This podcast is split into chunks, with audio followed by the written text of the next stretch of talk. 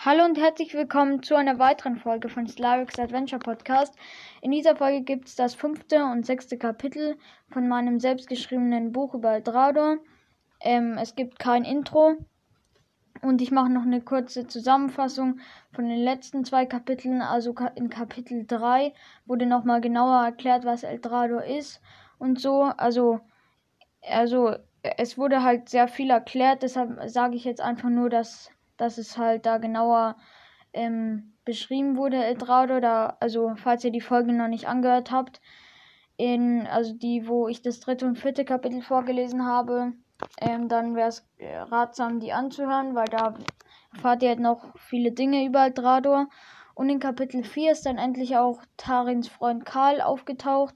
Zusammen wollten sie dann zu einem Steinhaufen ähm, laufen und äh, auf ihn klettern, um einen besseren Überblick zu bekommen. Aber bevor sie ihn erreichten, tauchte dann plötzlich ihr erster Gegner auf.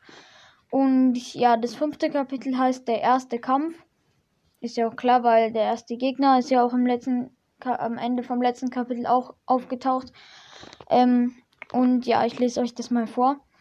Also die Kreatur, die vor Tarin und Karl stand, sah aus wie ein Steinskelett, denn es hatte ein Gerippe aus purem Stein. Nur auf dem Kopf trug, trug das Wesen einen braunen Helm mit grünen Hörnern. Es schwang einen mächtigen, aus Knochen gefertigten Hammer. Zum Angriff! schrie Karl und rannte los. Ich glaube, das ist keine gute Idee, sagte Taran schnell, doch es war bereits zu spät. Mühelos fegte das Steinskelett den heranstimmenden Karl mit seinem Knochenhammer beiseite. Aber jetzt machte Tarin Gebrauch von seiner Waffe und schaffte es, der Kreatur einen mächtigen Hieb zu verpassen. Diese taumelte kurz, doch Sekunden später war sie wieder kampfbereit. Nur um Haaresbreite verfehlte Tarin der darauffolgende Schlag. Wie sollen wir es nur schaffen, dieses Wesen zu besiegen, dachte der Junge. Plötzlich sah er aus den Augenwinkeln, wie Karl mit seinem Schwert auf den Steinhaufen zielte. Was hast du vor? rief Tarin ihm zu, während er versuchte, das Monster in Schach zu halten. Lass mich noch machen, antwortete Karl. Ich habe einen Plan. Plötzlich warf er sein Schwert in Richtung Steinhaufen. Ungefähr auf mittlerer Höhe blieb es zwischen zwei Steinen stecken, lö äh, löste jedoch einen gewaltigen Felsen aus seiner Verankerung. Dieser polterte den Hügel hinunter, genau auf das Steinskelett zu. Die Kreatur drehte sich um und wurde unter dem Felsen begraben. Juhu, es hat funktioniert, jubelte Karl. Klatsch ein! Nachdem die beiden sich abgeklatscht hatten, kletterten sie den Steinhügel hinauf und Karl zog sein Schwert aus der Spalte. Oben angekommen konnten sie auf ganz Eldrador blicken. Sie sahen rauchende Vulkane, vermutlich die Lavawelt, Berge, Eis und Schnee, die Eiswelt und einen riesigen Dschungel, die Dschungelwelt in der Ferne.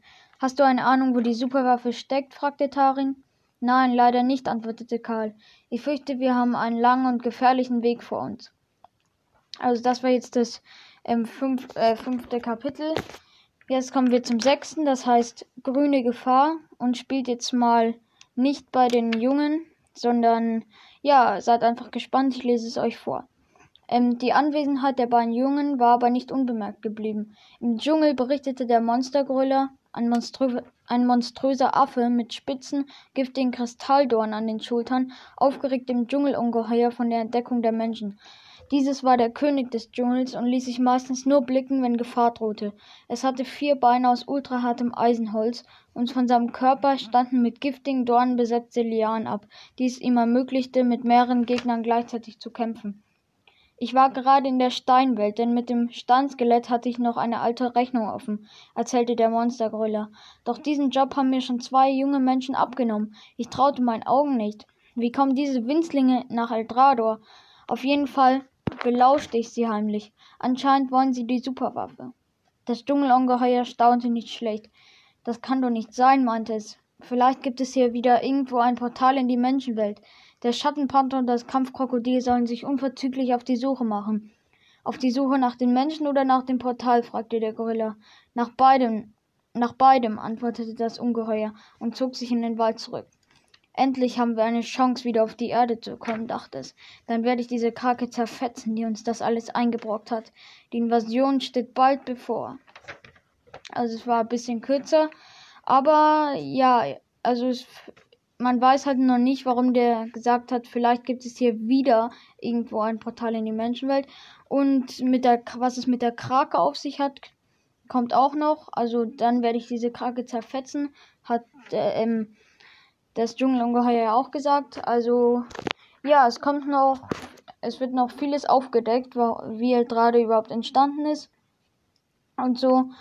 Ähm, ja, dann würde ich sagen, das war's mit der Folge. Ich hoffe, sie hat euch gefallen und ihr seid auch in den nächsten Folgen wieder mit dabei.